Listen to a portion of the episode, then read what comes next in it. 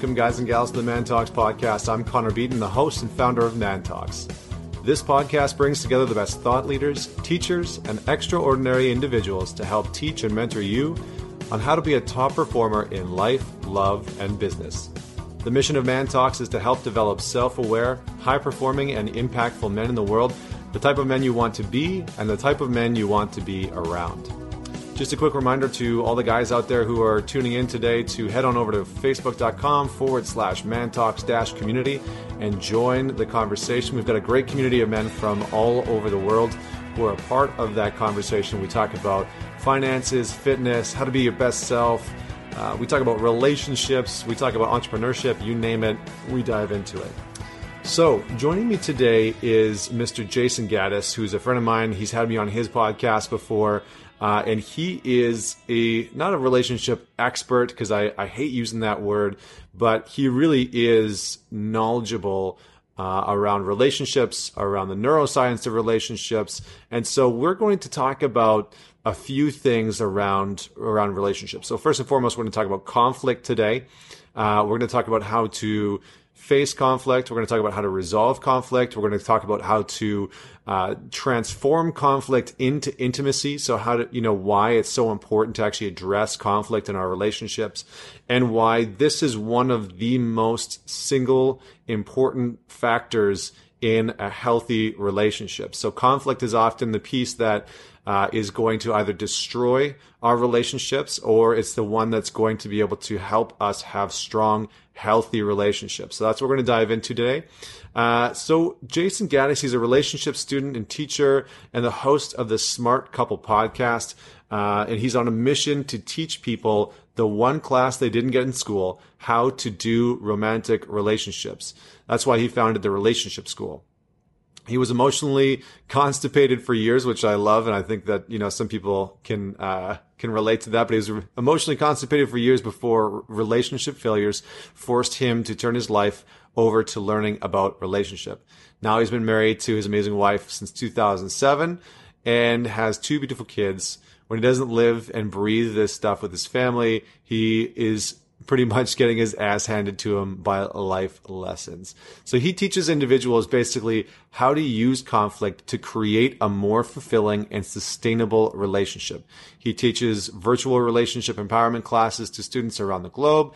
And more importantly, he teaches that hidden within any and all relationship pain are the seeds of you getting more empowered in your life and more connected to yourself. So that's what we're going to dive into today. Please stick with us. If you have any questions, uh, do let us know. Feel free to email me at info at mantalks.ca or you can hit me up on the Facebook page, which is Mantalks, or on the Instagram account at Mantalks. I would love to hear what your thoughts were on this uh, on this particular recording as we dive deep into intimate conflict. So, without any other uh, reservation, without any other ado, I would like to bring on Mr. Jayson Gaddis. Yeah, man, you got it, Connor. Psyched to be here. Yeah, likewise, likewise. I'm after uh, after I joined you on on your podcast, which we'll talk about a little bit later. I was stoked to have you on because I know that you know a lot of our listeners love to dive into relationships and you know how to be better husbands, how to be better fathers, or better partners in general. And so I'm excited for this conversation because you have a you have a wealth of knowledge on this. So uh, let's let's just start with how we usually start, which is tell us, tell me, and, and our listeners a defining moment that has made you who you are today? Okay. Yeah, I got several, but I'll zero in on one here since we're talking about relationships. Um, I was 29 and I was ending another relationship um, because I was making the woman wrong. She's not this enough. She's not that enough. And um, we are in a parking lot in uh, front of Whole Foods. And I somehow started to kind of awaken in that moment to how painful this was. I'd been trying to soften the blow for months of trying to get out of the relationship, but basically trying to get her to do it because I was too much of a coward to break up with her. This is kind of always my strategy. And eventually I was like, okay, I got to say something because it's been months. And I broke up with her. And then um, somewhere in there in the conversation of her receiving that and me speaking it, I realized that I was I was the one common denominator in all these past failed relationships that I'd had, and there were about seven. and I, I just suddenly saw it. I, I was so convinced it was them every single time, all seven of these other prior relationships. And in that moment, for some reason, I was like, huh, like this has happened so many times. It felt so familiar. And I was like, I, I think I'm the one factor here that hasn't changed. And, and then I realized that and I was like, well, if it's true that I'm, I'm maybe the issue, I can do something about that. And it was a really big moment of empowerment because I realized I'm the potential source of this pattern and this problem. And I committed on the spot uh, to doing something about it. And then from there, I enrolled in graduate school, moved states, knowing no one to study psychology and to study myself and to study relationships. It's beautiful, man. I think that a lot of guys out there and women, obviously, that are, that are tuning into this can definitely relate with that because, you know, so many of us don't want to be the cause of pain in other people's lives. And so we avoid, yeah. you know, like we avoid it. So can you shed some insight into why that happens? Because I think that a lot of men, you know, I hear a lot of men communicate that, like, oh, I didn't want to hurt her. I didn't want to cause pain. Uh, and so they actually avoid ending the relationship and sort of drag it out for for a while. So can you give me some insight into yeah. why that may have happened on on your side and and maybe how we can prevent that in the future? Yeah, totally. Well, I, I think the more personal responsibility we can take here, the better, because then we can again take action. So usually when we dissect that type of interaction, uh, in my case, is I the story is I'm scared to hurt her feelings. But the second question we have to ask is, well, if you hurt her feelings, what are you going to have to feel? And usually it's some version of discomfort, right? Well, I'm going to, that's going to make me un, really uncomfortable. I'm going to have to feel ashamed or embarrassed or uh, like I'm the bad guy or something like that. And so when we start to examine it, we start to see that I'm protecting myself. I'm actually not protecting her from her feelings. I'm protecting me from my feelings. And then when I start to see that, it's like, oh shit, I'm selfishly protecting myself over here. And the story is, yeah, I don't want to hurt her feelings, but I, have got my own back here. so then I can go, all right, well, I'm protecting myself. What would happen if I started to learn how to be more okay with discomfort? And I could breathe through some shame. I could breathe through just that my body feeling anxious, uh, that I might hurt someone's feelings. If I could be okay with that, then maybe the direct, respectful assertive conversation won't be so bad. Yeah, I think I think that there's some really good stuff in there. I mean, you you talked into breathing into the shame and the guilt, and and that's usually one of the biggest components that I think comes up for a lot of men is is not necessarily even like dealing with the conflict in the relationship necessarily, but dealing with the conflict within themselves around feeling like they're going to be a bad guy or you know that it's it's more about oftentimes our our image of that so do you have any yeah. suggestions for for people that might be going through that I, I did this like little mini episode around how to know when to go and it was actually addressed to both men and women and, and it was you know sort of a, a, call to action for for some women to like know when to just let go of a relationship when a guy clearly is not invested in a relationship and just isn't showing up. And and uh, you know that sometimes the best thing that we can do is actually let go of that. But do you have yeah. some sort of like tactical information that that men can practice in those moments in terms of you know understanding the shame within them understanding the guilt that might be going on and maybe how to how to process that a little bit? Yeah that's great. I i mean we gotta as you talk about a lot we gotta surround ourselves with good guys that can help us stay keep our feet on that hot fire of like learning how to be okay with strong emotion because that's going to always help you be with your woman's strong emotion so um, if i have male friends around me that can be like dude you're in your pattern again. You're like making her wrong. Yeah you're protecting her feelings whatever but it's really about you protecting yourself. So i, I think that's like context wise it'd be great if we surround ourselves with people like that. So that's a tactical suggestion. And then in the moment again like any kind of mindfulness practice where you can be okay with your experience is is going to be huge um, another one is, you know, examine your what you think is a good guy. Like, is it a, is it a good guy to keep protecting yourself, and at the expense of her dragging this out and wasting more of her life? Um, is that being a good guy, or is a good guy actually someone who's assertive and will look her in the eyes and say, you know what, I'm I'm done with this relationship. I'm I'm at my wits end here. I'm I'm finished. I'm I can't do more. I'm scared. I'm too scared. I'm too uncomfortable. um, without making them wrong. You know, um, I I was in the strong habit of examining and making every woman I dated wrong, and that's really seductive too. Well, she's not this. It's not. She's not the one because I'm just not feeling it. And um, there's some truth to that, but we we again the self awareness and the self examination I think is essential. So any tools, therapy, coaching, meditation that will help you examine yourself are going to be really important here. Yeah, and I mean, I mean, you've you've kind of touched on this a few times about this uh, concept of constantly making our partners wrong, and I feel like this is a this is a pattern that I've fallen into in the past for sure, and I, I think that a lot of guys can identify with that. Can you maybe unpack that a little bit for me? Maybe maybe just not necessarily like the psychology behind it, but but more so why it shows up, how that tends to show up, and and and um, and and maybe how we can start to identify where that's showing up and how to prevent it. Yeah, cool. So this may confront some of your listeners and, and some people, some of you guys out there might get defensive here, but I'm going to throw it out there anyway.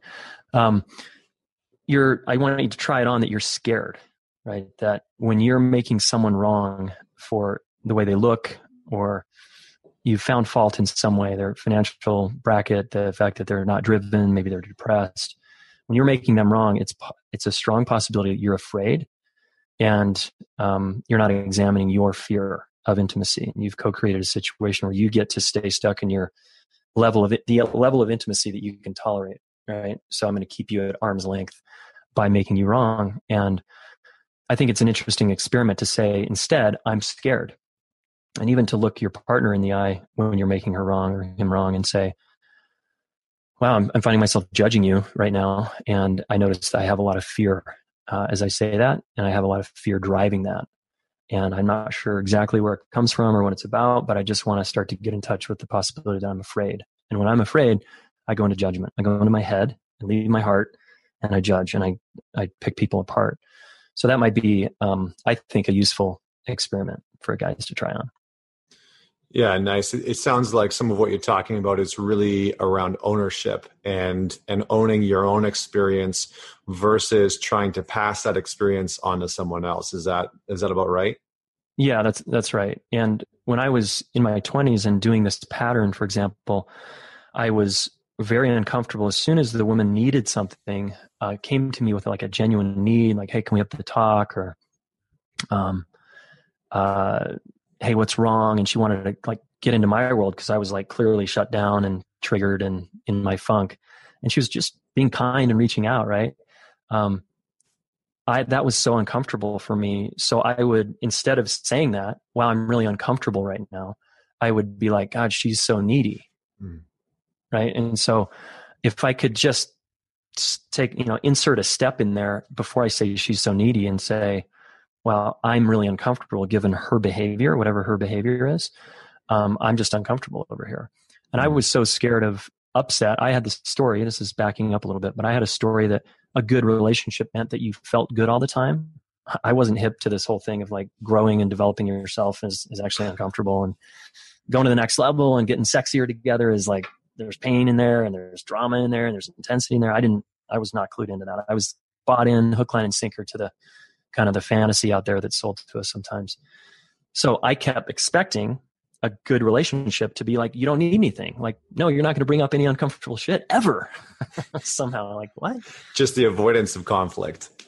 Yeah, complete avoidance of conflict. And so that showed up as me making them wrong usually.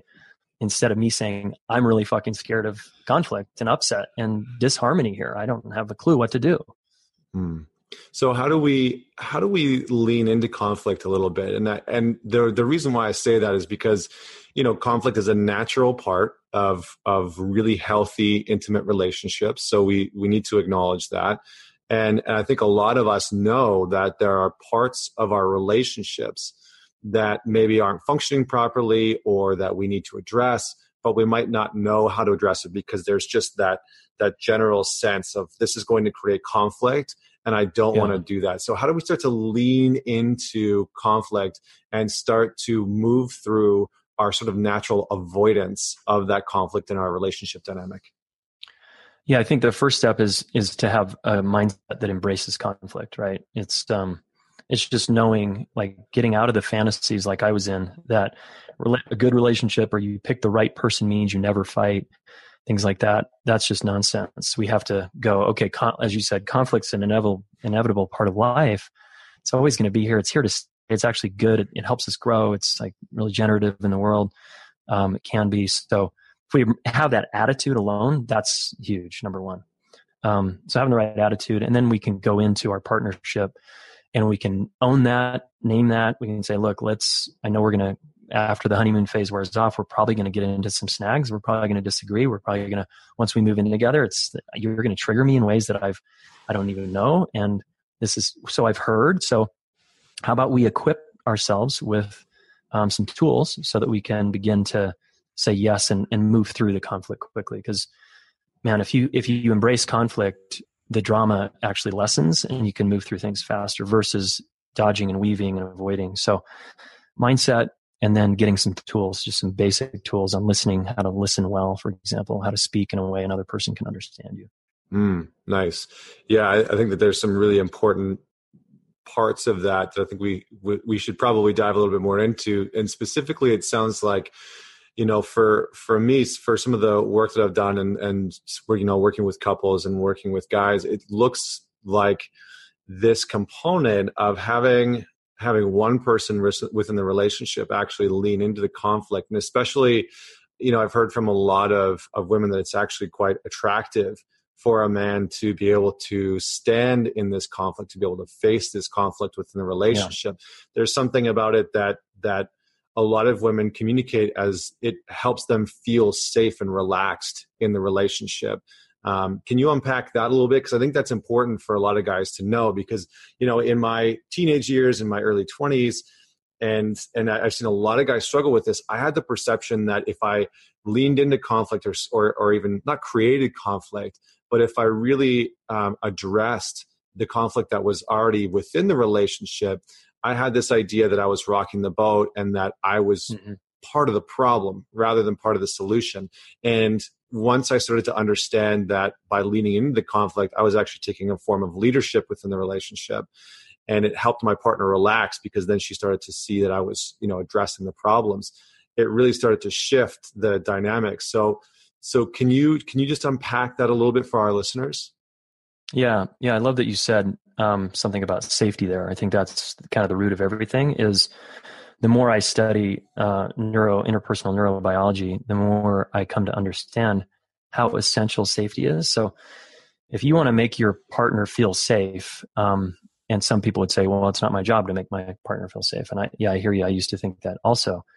And there's this inevitable intersection of nervous systems when we come together, especially after many years.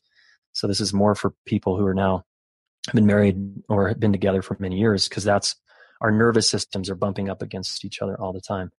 And so if you understand that that we're two scared animals when we get triggered, and so someone has to be the calm alpha male or alpha female to like calm the collective nervous system, that takes on a whole different uh, approach, and we can become a team and we can work to calm each other down and help each other feel safe because I might intellectually think I'm safe in a relationship, but down below in my nervous system, I might feel very unsafe and threatened by you and how you act and your tone of voice and the way you just looked at me. And all these subtleties are the things that fire and trigger us because of implicit memory. So, um, if I can again have the attitude of like, all right, I'm going to get triggered a lot. How do we help each other when we're triggered? How do we have each other's backs? Um, and it is my i take it as my responsibility to help my wife feel safe because uh, her nervous there's certain things i do that jack her nervous system up. So it's my job to repair that. So it's not about the rupture. We're always going to have a rupture. There's always going to be disharmony. It's how quickly can we return and repair and come back into harmony again and back mm. into safety. So nice. um, my wife and i you know we have all kinds of like tactics and plans on how do we get back to like a good space. And we do that through helping each other feel safe, helping each other's nervous system, really the scared animal feel safe. Mm. Yeah, so so there's there's some really cool stuff in here that I want to dive into specifically around understanding the the nervous system because I think that's a huge part because we we start to create these patterns within our relationship and oftentimes it's these patterns that that will decide or sort of dictate whether or not we are in a really healthy relationship that's on an incline or we're in an unhealthy relationship some decline and so i want to i want to dive into that and then i want to circle back to what you're talking about with you know some of these um, some of these sort of not tactics but but habits that you and your wife have formed that you see really healthy couples forming that help mm-hmm. them deal with with conflict because i think that one of the biggest uh, challenges that couples often face, or even you know whether it's new couples or couples that have been together for years, is that after conflict, it's challenging sometimes to come back down and find a a, yeah. a rebalanced sense of of normality because we can often stay in that peak state, which then impacts a lot of our decisions and impacts our intimacy. So so totally. let's come let's come back to this this nervous system part of this. How do you see behaviors within couples impact the nervous system? And then how does that cycle uh, impact the relationship dynamic itself and the energies and the and the decisions that are happening within the relationship? Cool. Well we, we all come into a relationship with our nervous system pretty set in place around relationships from our past. So your earliest memories in your body will show up later in a long-term relationship they'll sort of awaken and get activated so it's really good. This is why it's good to look at your past and examine your past because it's going to show up in your body in the present. So if I grew up with a uh, dad with a tone of voice, for example, um, and I'm sensitive to a tone of voice, and every time my dad raised his voice at me as a boy, I went into kind of a freeze response or a, a fight response. Um, I'm going to likely find a partner later in life that has a tone of voice, and it's going to trigger me and my nervous system into that same exact response because the amygdala uh, in our brain can't tell the difference between again a mountain lion or you know a person who's just raising their voice. It, it, can't decipher that and it happens so fast in nanoseconds. So we get triggered and then we like judge ourselves like what's the big deal? Why am i making such a big deal out of this? You know and or we judge the our partner judges us like why are you making such a big deal of this but we're activated it's a big deal and if I understand my past, I go, oh, right, this is what happens when someone raises their voice at me. I have this whole history of kind of feeling traumatized or even mildly activated when someone raises their voice. And so then I can like, it gives me a little more kindness toward myself and my partner knowing that history. So this is why it's important to know your partner's history um, when you get together, especially after again, it's nice to be proactive in the honeymoon phase to do this, but if you you're too blissed out, great, but it's going to come later. So you may as well examine it and get to know each other better here because you will trigger each other into these places that where the implicit memory just awakens. Um, and it's again below consciousness, below our awareness. Uh, Stephen Porges calls it neuroception. Or it's body to body. Connor, you walk home from work. I'm dating you. You walk in the door because you've had a hard day. The moment I see you and I see your face, I feel it on a body level what your vibe is before words even come out of your mouth, and I'm already reacting to you. That's neuroception. So if we begin to um, again understand this, it's not a big deal. It's like, oh, this is just body to body how we how we act and talk, and and then we can start to um, develop some tactics and tools to like address it. And the first thing is definitely talking about it. Awesome. Yeah, I, I, love that because I think what you're talking about, you know, oftentimes they we we perceive spirituality and science to kind of be on two different realms, but a lot of the times there's really a bridge between what people are often trying to say, right? Like you can talk about motor neurons and how, or, or sorry, mirror neurons and how mirror neurons will pick up other people's body language and uh, their sort of like emotional state, and and and that can be reflected in our own body and our own emotional body. And you know, in the spiritual realm, they'll talk about vibes and vibration and and how you know the people that you surround yourself with you know their vibes will will basically impact your vibes. And and they're on some level talking about roughly the same thing right? And so i think it's important to note that your understanding your internal um, sense your your internal sort of uh, stasis level like where you naturally reside whether you're naturally a little bit more anxious whether you're naturally a little bit more unattached from relationships uh, whether you're a little bit more stable. And, and obviously, we all want to self identify as being like completely stable and completely healthy and, yeah. you know, totally all fine. Like that's, that's where, that's where we all want to go that's to. Me. Yeah, that's yeah. me. I'm, I'm totally healthy. I have no issues whatsoever. But yeah, I think that, was great. Yeah, yeah. But I think that once we can start to understand, is you're talking about, you know, and understand our, our personal past and how that shows up in how we how we present ourselves in in our current relationship. It's so important because if we know that we have a propensity to being anxious when somebody leaves or a propensity to being anxious when somebody doesn't text us back uh, or or a, a, tendency to avoid somebody if there's conflict, then we can start to not only self-identify that but communicate that in a relationship.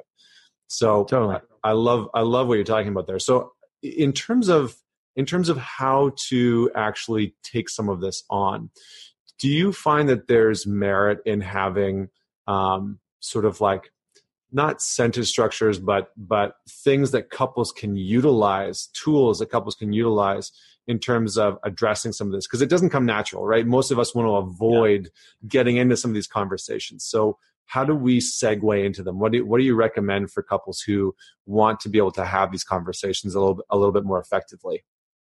I mean just naming that right there what you said is like hey i want to have more effective conversations. I want to learn how to listen better to you honey. Just that alone is like that's the first step right?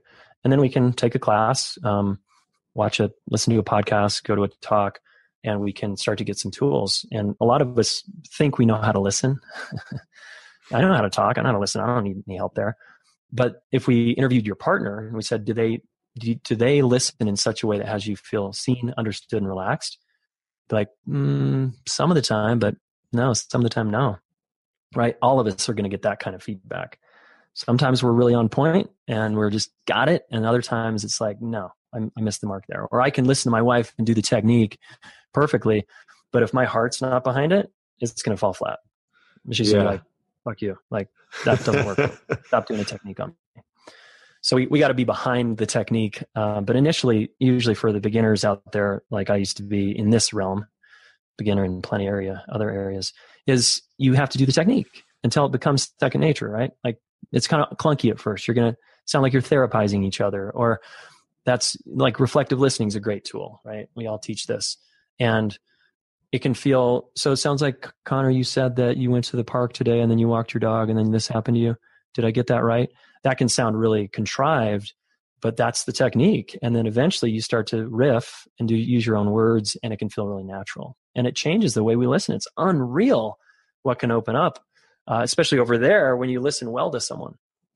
Yeah, I, I, mean it's interesting because usually what I find for a lot of guys is like when you do talk to their to their partner and you start digging into a little bit around like when when do you feel listened to him by him and when do you not feel listened to by him it's usually like oh he listens really well to me except for when yeah. it comes to this scenario and yep. usually it has to do with usually has to do with reactivity. And so I want to talk about reactivity a little bit because oftentimes what we react to in our relationship and you know because i hear a lot of guys being like i just lost it you know i just reached this uh-huh. place or i just lost it and i blew up or i just lost it and i totally shut down and we seem to have these trigger points that we react to and so i would love to uh, i would love for you to just unpack maybe a little bit around reactivity why that shows up what it indicates and how we can start to address it. Cool. Well, again, we're back into the fight, flight, freeze response, uh, nervous system. We just need to know our particular habit. You know, what's the rut in our brain? What's the groove that, when pushed and when we're emotional, what's the default setting we go to? And for some of us, it's more explosive reacting, and for some of us, it's more imploding. Uh, some of us just kind of sit there and go blank. Um, so knowing your flavor is key and then knowing your partner's flavor is key and then again getting support around that because again chances are if you're like i don't have any anger issues I'm, I'm, not an angry person but then it comes out right? It spills out. That was me. I drink enough alcohol and i get in a fight here comes the big anger right? And i wasn't an angry person. So that's just repressed anger from my past that i eventually had to deal with right? I don't want to be that guy. So i think um, again, we the the brain can't really decipher a, a real threat from a perceived threat, and so we we tend to quote overreact, um, and that's the, uh, it's just key to know. I mean, we could get really into the the nuts and bolts of the brain, but I don't know that that would be that useful here. Well, yeah, I mean, what I was going to say is it's it sounds like you know what we're reactive to is oftentimes a learned behavior in some way it's something that that is a, a wound from a past or a hurt from a past whether it's a past relationship or you know something that we learned in childhood and yeah. and so I'm, I'm curious as to how you recommend people go about identifying those components because you know what i've seen with a lot of with a lot of guys and i'm just using guys in this because that's that's who i work with predominantly but what i've seen with a lot in a lot of men is that they'll react to something in a relationship right so they'll get triggered by their partner let's say um, being upset with them not honoring honoring the word right so they'll say i'm going to be home yeah. by you know 10 o'clock and then they show up at 10 20 and they're 20 minutes late and they haven't communicated it and their partner starts to get on them and all of a sudden boom they're instantly triggered they're instantly reactive and they're blowing up and they're like you know screw you get off my case like stop getting on me again and blah blah blah, blah. and oftentimes that's an indicator not of that present moment but of the past and something that's happened in the past. So how can we start to identify where you know where that trigger point is coming from and actually start to work through it. Because i think that's a really important component that a lot of men are, are, looking to do because then we can then we can stay present right? Then we can actually yeah. face the fire. We can face what's actually happening in the present moment and we can be stronger in that moment and actually have the conversation. Totally. Yeah let's first say kind of rule of thumb like wherever you're triggered is where your work is Hmm. So that would be good for a guy to know that, okay, I get triggered when people show up late, or it's not so much being late, it's that they said they were going to be on time and then they didn't do what they said they would do. So that's maybe more of the trigger. So examine where you're triggered, uh, and that's where your work is. That's where your growing edge is, and that's where you have something to learn. And then I'd say there's two pretty simple questions you can ask. Um, where have I seen this behavior, similar behavior before? Would be kind of the external question. And then the internal question is where have I reacted or had an issue with this type of behavior out there? Where have I um, gone into some sort of reactivity around that behavior? Hmm. And those are, those are two questions that can gently guide us towards our past. Well, my dad always showed up late, or my mom, you know, was never on time, or my dad judged my mom when she was late. Uh, we can, and then I would go into my room and shut down and start reading um, you know, that's the second part of the question, the internal. What did I do in the face of that behavior? And am I still doing that? Am I still doing my thing? Um, so those are those might be two simple questions we can ask ourselves. Those are great. Those are great. I think that uh, we'll we'll include those in the show notes because I think those would be great for for people to write down and and remind themselves in the moment. I, I I always try and have these sort of tools that I can recall in the moment if I if I am triggered, if I am upset, um, you know, which happens. It happens to everybody. No, nobody oh, yeah. isn't not triggered at some point in their in their life. Um, even the Dalai Lama. I mean, he, he's talked about this before. So, oh, yeah. um, so that that's awesome. I really appreciate that. So now I would love to shift gears into into sort of maintenance. You know, how do we? What what are some of the tools? What are some of the practices that you see really healthy couples? Uh, maintaining because I think this is just like anything else. If there's, you know, we have physical health, we have mental health, we have emotional health, but we also also have relational health with our partner. Mm-hmm. And just like anything else, there's routines and habits that that help us maintain that relational health. And I'm curious as to what you've seen work really well for for couples in, in terms of maintaining a healthy relationship.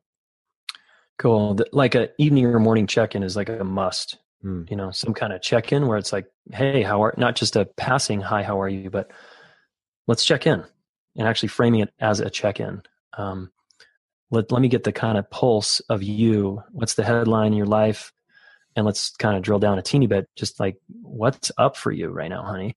And here's what's up for me. I'm overwhelmed. The kids are like in my face. I'm like can't get to my list. My to-do list is growing. I'm just holy shit Okay, got it. Wow, good to know. Because yeah, I see you kind of doing that thing. And what about you? Well, I'm great. I'm feeling really resourced. I just got this raise. I'm kicking ass, and but I'm not so good here.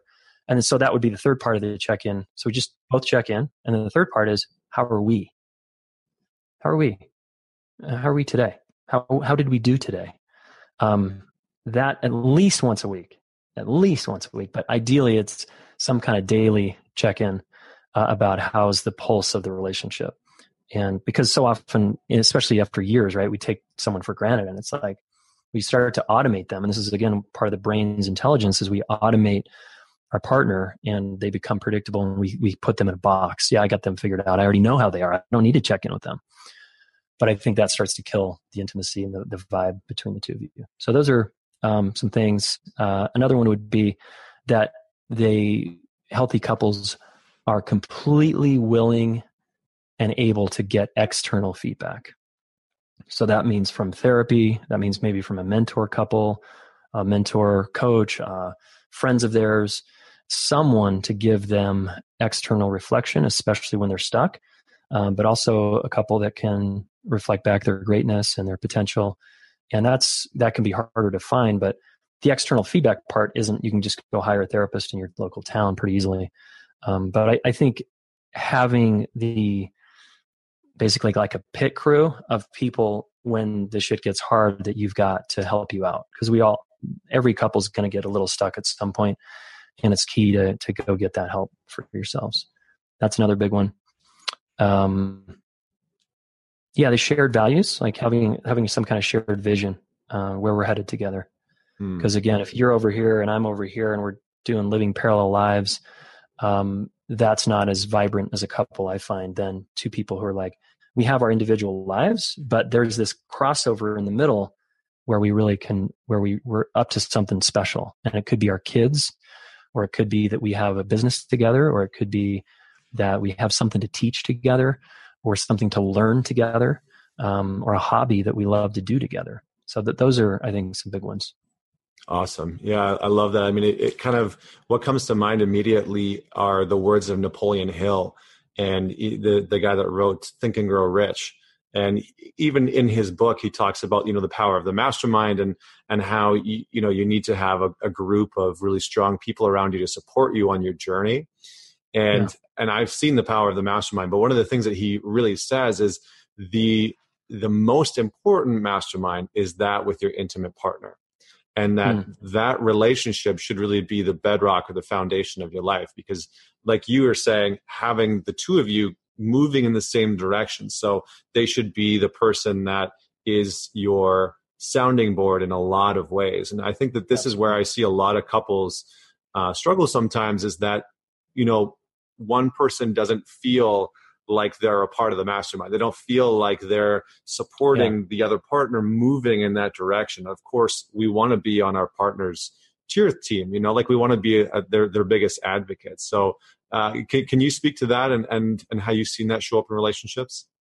Yeah, totally. I, am with you, man. Uh, it's so essential, right? Like my relationship with my wife is the most important relationship in my life, hmm. hands down. And she needs to feel that and that can't be some intellectual, conceptual thing that I just tell my friends or tell you. If she feels it and she's like, I feel that I'm the most important thing in your life, then we, we're on the same page there and we have a shared reality and it feels really good. Because there's moments and times where she doesn't feel that. And the claim, uh, my claim is that, no, no, honey, you are. But I'm not, I'm not living it in a way that has her feel really like a priority and considered. So we need to back it up, back up that sort of intellectual aspiration with actions that, that match it and has the other person feel that way. So hell yes to that. My wife's my confidant, my best friend, uh, sometimes my coach, sometimes my therapist, sometimes my, you know, sparring partner and all kinds of shit. Um, my co-parent, co-pilot, you know, she's, she's everything. And, um, I wouldn't have it any other way because it's, it's like from the well of what I call a secure home base, her and I can accomplish so much together, right? Versus if I was on my own and we're kind of struggling and she doesn't really know about my internal struggle. Um, yeah, that's that's rough because I, I see partnership as like we're traveling this crazy metaphorical world together. And imagine being in a dinghy out in the middle of the ocean with someone you don't really like or respect or you have all these issues with. You want to clean that shit up so that you can handle the storms coming your way and the waves and the sharks and everything else. So I, I think it's crucial to have the, the fundamental mastermind be you and your partner. Yeah, I, I love that analogy. I always I always like to ask couples like, do you feel like you're rowing the boat in the same direction? Because oftentimes it's such a simple analogy, right? It's it's yeah. so simple, but at the same time, it really helps people just clarify and simplify: Are we both moving in the same direction? or are yeah. we are we a counterforce to each other's life or are we a counterforce to each other's relationship so i, yeah. I think that that's a really a really great uh, perspective that you just provided. And then i'm curious as to you know I, I think the relationship that you just described is is beautiful in a lot of ways. And i think that it's something that a lot of men strive for. You know like a, the majority of guys that i've that i've met and the majority of the guys that you know i'm assuming are tuning into this podcast and are part of the ManTalks community all, all over north america are are the types of guys that are really wanting that strong healthy kick-ass connected relationship and where i see a lot of men really struggle is in the intimacy or in the vulnerability of actually showing up and communicating to their partners what's going on, especially when it revolves around struggling.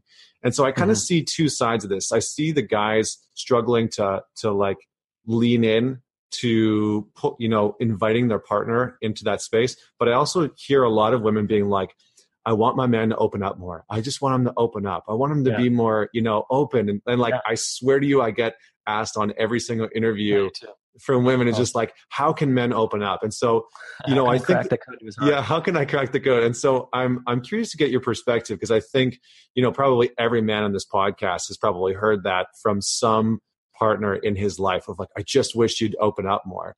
And for a lot of guys, it's like, well, how the hell do I do that? Like, what are you even talking about? So maybe can uh-huh. you just unpack that a little bit? Like, how do we create that space within our relationship of of opening up you know quote unquote opening up to to our partners having them feel connected to us enough and and having us feel strong and and still still feeling a, a resemblance of strength within our masculinity of inviting our partner into what's going on in our inner world yeah totally man it's an important question here I mean, if if guys could get the power of this, and you teach this all the time, I'm sure, of just if you can get your heart online in a relationship in a strong way, it completely transforms the depth of intimacy, the power of your connection, the sexual life you have together. So, um, guys, I think have to first and foremost see that as a, even a conceptual thing if they don't grasp it experientially. That that's only gonna you just got to kind of take other guys' word for it. That that's only going to help your relationship be more outstanding. Um, that might start to have you slowly inch toward those waters. And if I'm a guy, I would ask myself, do I get that feedback? Have women just been like, I want to get in there, or have they been too scared to ask? Or am I sensing, am I kind of driving women away with my porcupine quills and my irritability? If so, and you've seen it happen enough times, you got to at some point go into coach or therapist, someone and say, I want to work with this wall that I have, and I want to I want help de-armoring so that I can actually have a rockin' intimate relationship. That's a really noble effort, and your woman's going to be so stoked on that because she's going to be like, "Thank you, thank you, thank you." So, but I think for women that are dating those kind of guys, you have to decide. Um, it's it's like if you're getting out the hammer and chisel, he's probably on lockdown for a reason, a really good reason, and it has to do with his past and he may not even be aware of it. It might he might be completely oblivious that he's numb around his heart, and that's his journey to make. And you're never going to get in there. Um, there's not no you're not you can't wave a wand or break it down. In fact, that might even send him further away. And and I find that when women push and push and push, it usually drives the guy a little further away. So because he feels judged and criticized, right? I'm not I'm not okay as I am. Um, so the best thing you can do is love a guy like that as he is and that might melt his heart and if if it doesn't then you can move on right um, but it's uh i mean i think just to, to again the bottom line message here is two hearts that are um, less defended is going to be a more vibrant sexy relationship mm. yeah I, I love that i think there's I, I can't remember. I got to look this up. I can't remember who said this quote, but it's uh, the longest journey a man will ever take is from his the 18 inches from his head to his heart and I think that that's you know it's just so applicable because I think oh you know so yeah. many guys like and I still struggle with this of being stuck in analysis paralysis sometimes, right? And really trying to like rationalize. Well, do I tell her this or do I say that? And and we just are in that space. And if we just dropped into our you know as as sort of cliche or weird as it might sound to some of the guys that are listening to this, is we just drop into our heart a little bit. The answer is right there. It's like you know what? Screw mm-hmm. all the stereotypes. Screw all the stigmas you know maybe don't worry about about so much about the, their reaction or anything like that and just be honest and just be truthful in that moment and and i think that there's two parts to what i love about what you're saying first and foremost there's a responsibility on on you know the the feminine side of things to hold space for that. Because i think a lot of women say i want a guy to open up. I want a guy to be vulnerable. But i've also heard a lot of women say that they're confronted by that and they don't know how to deal with it. And so i think a lot of guys are like are you going to be able to see the softer side of me to really embrace the fact that i don't have my shit together 110% of the time. Can you right. are you strong enough for that? And i think that there's there's so real, a really crucial part of that. So like for the for the women out there it's like can you actually can you actually see that part of your man? And then the, there's the man's responsibility of that which is what you were communicating before which i think is so important of being self-aware enough to know when you're walled up. And if you're walled up and I, and I think I would love for you to unpack what the difference between walls and boundaries are. But if you're walled up, it's they're just there to keep her out. And so now you're, you know, you, you're not living into the relationship that you want. You're not getting the intimacy that you want, the connection, the love, any of those pieces. And at some point in time, you need to take responsibility for that. You know, like you need to yeah. really lean into that. And so, um, just to circle back, can you unpack maybe the difference between walls and boundaries? and why why you know boundaries are so important and how can you know create healthy ones yeah let me do that by talking about me and my mom for a second is that right? Yeah. Okay so when i first got into a relationship with my wife what ended up happening was i was projecting my mom onto my wife a lot. And i grew up with a mom who was awesome and she was a little invasive in her energetic boundaries at least that's how it felt to me. And then she would get cold she would go cold on me. Um, and so whenever my wife behaves in, I love you so much. Oh my God, you're amazing. And she's moving toward me with just this radiant love. I, early on in the relationship, I felt invaded by that. I felt actually turned off by that, even though she was in her heart and it wasn't like this needy woman that was trying to cling to me. But I was projecting that onto her. I had to decipher out, well, hold on, what is this? Uh, it took me a couple years actually to get that one. And then when she'd go cold, um, withdraw on me, same thing, projecting mom stuff onto her. So I had to do a lot of work around my mom to actually see my wife and to right see that oh she just loves me. She just gives a shit about me. And when she shuts down that's not about me. She's like triggered by something i did but it's about her history and that's just going on for her and i can actually sit here and love her through that. And that got us into a whole new level of uh, place. And in terms of the boundaries I had to learn also how to set boundaries because as a kid, I couldn't set boundaries with mom. I was too young and uh, wasn't like, shit, mom, I'm setting boundaries today. And I'm four years old. And she's like, okay, sorry, honey, get out of my room. Okay, cool. Um, you know, I didn't have the cognitive awareness and power to do that, which a lot of us don't as kids. So we need to learn those lessons later on when someone's coming at us with their need or their desperation or even their love. It's like, hey, time out. Well, I'm, I'm feeling overwhelmed I'm starting to feel blown out. I'm starting to feel like withdrawing. Um, I need a break. That can be a really good time to set a boundary because I don't want to go into a really triggered place. I can be proactive enough to be like, ooh, I can sense I'm going into the red zone. Just just the simple T here. Um, I need space. It's not about you. Most likely, I just need a break because I'm feeling overwhelmed. So I, I, like that you asked that because there is a there is a distinction there, right? Of um, walling up because I'm just in a childhood pattern of like I project whoever onto you and I'm defended as hell because I'm I'm gonna get hurt if I open this up. I'm gonna get hurt. That's really different than I'm starting to feel overwhelmed or upset and I need to take a break. Right? Those are really different energies. Mm. Yeah, I, I love that, and I think you know what this what you said the story about your mom is is really interesting, and I think that a lot of guys can probably identify with that uh, in some way, shape, or form, maybe it's not the same narrative. Like for me, my mom was completely emotionally cut off. And so she wouldn't talk about emotions. She wouldn't address them whenever there was like a lot of conflict. There was just complete shutdown. And so uh-huh. how that showed up in my relationship is that I would seek these like very emotionally, sometimes volatile women because I uh-huh. just craved that sort of like emotional connection of like, just show me some freaking emotion, please. Like I just want yeah, something having, I just, yeah. yeah, I just didn't get it as a kid. And so once I started to like realize that pattern, I kind of started to realize, you know where where my walls were and where my boundaries were and how I could you know set that up properly because I had crap yeah. boundaries because I just wanted that sort of like emotionality to come into my experience. Wow. Yeah. So did you have to learn boundaries with the kind of volatile woman? Did you have to learn to say no and stand up and Totally. Yeah. I, I, had to learn, I had to learn how to set boundaries properly because I had walled off in different areas. I would just hide parts of myself. Those were, those were my walls. I would just like wall off parts of myself that they just never got to see that they didn't even know existed. And, yeah. and then on the other side, I had to create healthy boundaries because they just were kind of like non-existent in certain areas. So I think diving into those relationships from our childhood are so important. So I love that you told that story. Cool. Yeah. Love it. I mean, relationships such a great path, right, to learn about ourselves. It's just like, if nothing else, like you're going to learn a lot in a relationship. Yeah. versus I'm going to be happy here, uh, you know, it takes on a whole different meaning. Yeah, and and then I think this kind of segues into you know how I want to start wrapping wrapping up, just because we were closing out for time. But one of the things that I've started to see is that conflict can often be transformed into our greatest form of intimacy once we start yeah. to really dig in.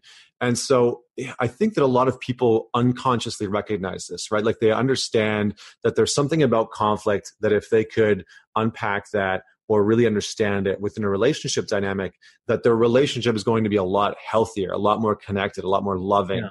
a lot more sexually charged. And so, uh, how do we start to transform the conflict within our relationship into intimacy? What does that path or bridge look like?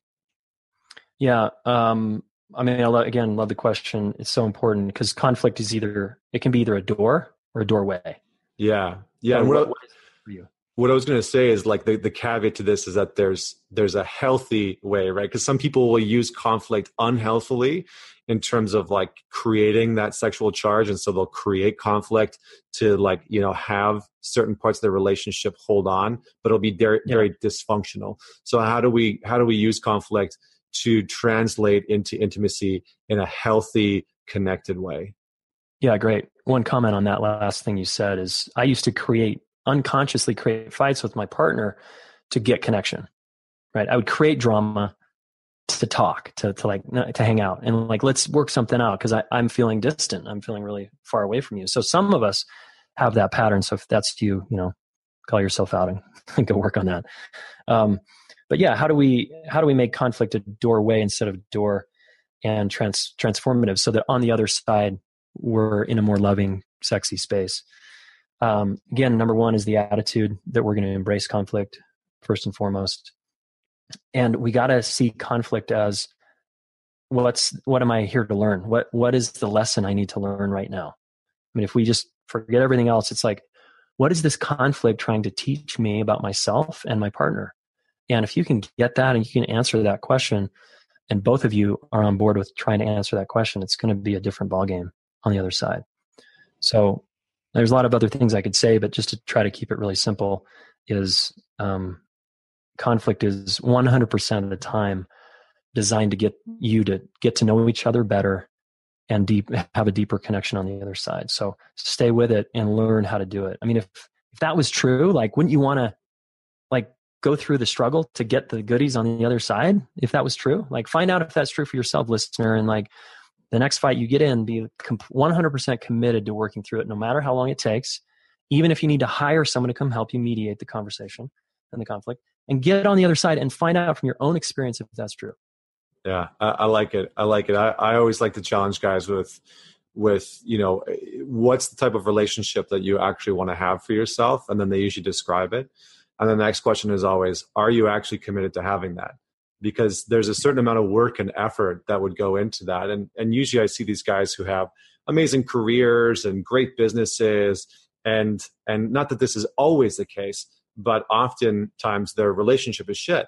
And it's because they are not committed in the same way to their relationship as they are to their business. And, and if they put the same amount of effort, not that they need to, you know, put 90 or 60 or 80 hours a week into having that relationship function. But if they put the same kind of care and effort into it, that they would have that relationship. And so oftentimes it's like, no, you really don't want to do what it takes in order yeah. to have that level of healthy relationship. And that's actually yeah. what your woman is asking of you. She's actually just asking you to give a shit and to put the effort into the relationship in the same way that you would in your career and business. And, and again, that's not always the case. There are a lot of men out there that put the effort and put the energy in. Um, so I, I like what you're saying about starting to like get really honest with yourself and call yourself out. Yeah, and I like to say, just to tack on what you said there, is a great relationship is earned. You know, it's not given to you. Like it's given to you in the in the beginning, like, oh my god, I met someone amazing, and you're in like bliss land. But later on, it's earned. Mm. Yeah, and yeah, absolutely. And and just to wrap things up here, I wanted to get your take on gratitude and appreciation, and how not only how important I think we all kind of consciously know that they're important components of a relationship but how yeah. do we exercise this on a, on a regular basis? Um, so just those two parts why is it so important? And how can we actually implement this in our relationship to, to create a healthy connected relationship? In terms of gratitude? Gratitude and appreciation yeah. Yeah i mean if i'm uh, i like to say that if i'm not grateful for my wife and for our relationship i'm definitely um, my life's harder, it's more painful, and we're going to struggle a lot more. So even in the struggle, like we recently bought a house and moved, and it was such a journey. And people say like moving is one of the top five like divorce causers and like relationship fucker uppers. And so we, I mean, it was hard. Trust me, it was it was really hard. But every day, it's like, oh my god, I like if I can find that gratitude genuinely like i'm just grateful for this that i get to do this with you and i'm not alone um, in this crazy move. And that is is so enormous. And we feel uh, i like that you mentioned appreciation too. Like it's so so i want to feel appreciated right in my relationship. I don't want to be resented. Um, so how do we continually turn things over to have gratitude and appreciation be our goal? Like so that we can look each other in the eyes at the end of the day laying in bed you know, exhausted, you know, raising a family and businesses and craziness and high five each other and look each other in the eye and say, you know, I really appreciate who you are and how you roll. Um, it doesn't always have to be I love you because that can get rote, but just some acknowledgement like I see you. I'm so grateful that you, you, specifically you, are in my life right now. Mm. And the more genuine we can make it each day um, around just whatever the statement is that comes out of our heart, uh, it's going to go a long way. So I, I'm I'm with you. Like it's essential. Nice. And do you recommend? Do you, do you recommend making like consciously part of our our sort of daily habits and starting to integrate that? Because I know yeah, there's you know some of the research around uh, like appreciative inquiry from Dr. John John Gottman.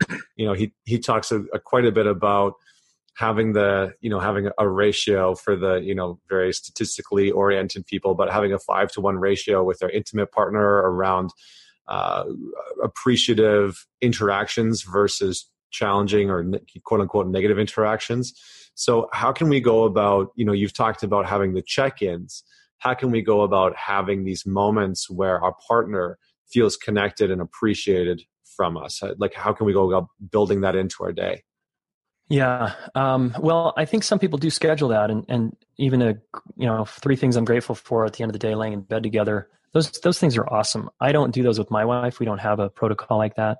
Ours is a little more spontaneous because it feels more genuine to us. Um, but if spontaneous looks like once a month or once a year, it's probably not going to cut it. um, but uh, yeah, I'd say it's unique to each people. The problem, I just want to challenge the notion of like a daily practice is, is if we don't do it and we don't mean it that day, and sometimes we're triggered for days, we can start to beat up, beat up on ourselves and be hard on ourselves. So it's like, then we're adding another layer to the pile.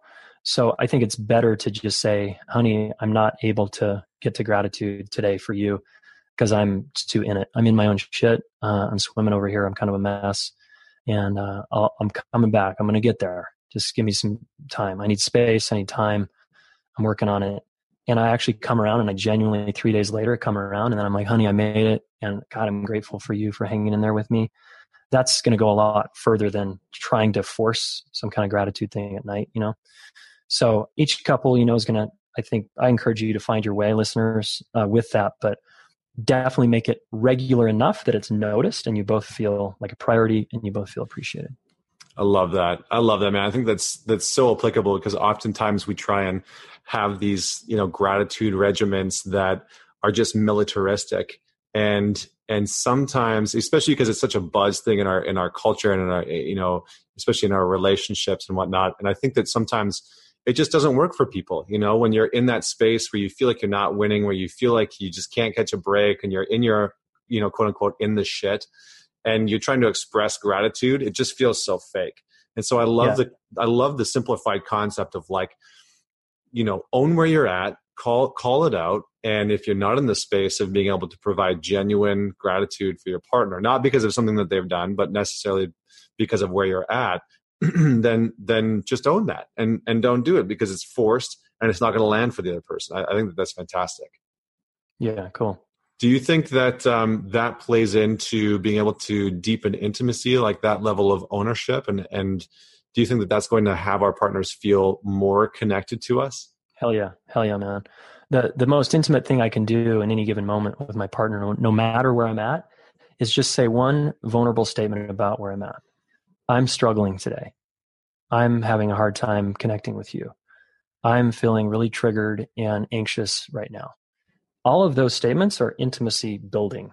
Um, and if we say them from a place of vulnerability, um, just uh, kind of putting our cards on the table and saying here i'm here i am honey like here, here's where i'm at as opposed to ammunition that's trying to push them away to get space. If we can really stay in our heart uh, as much as we can even if we have a wall up just to say i am struggling.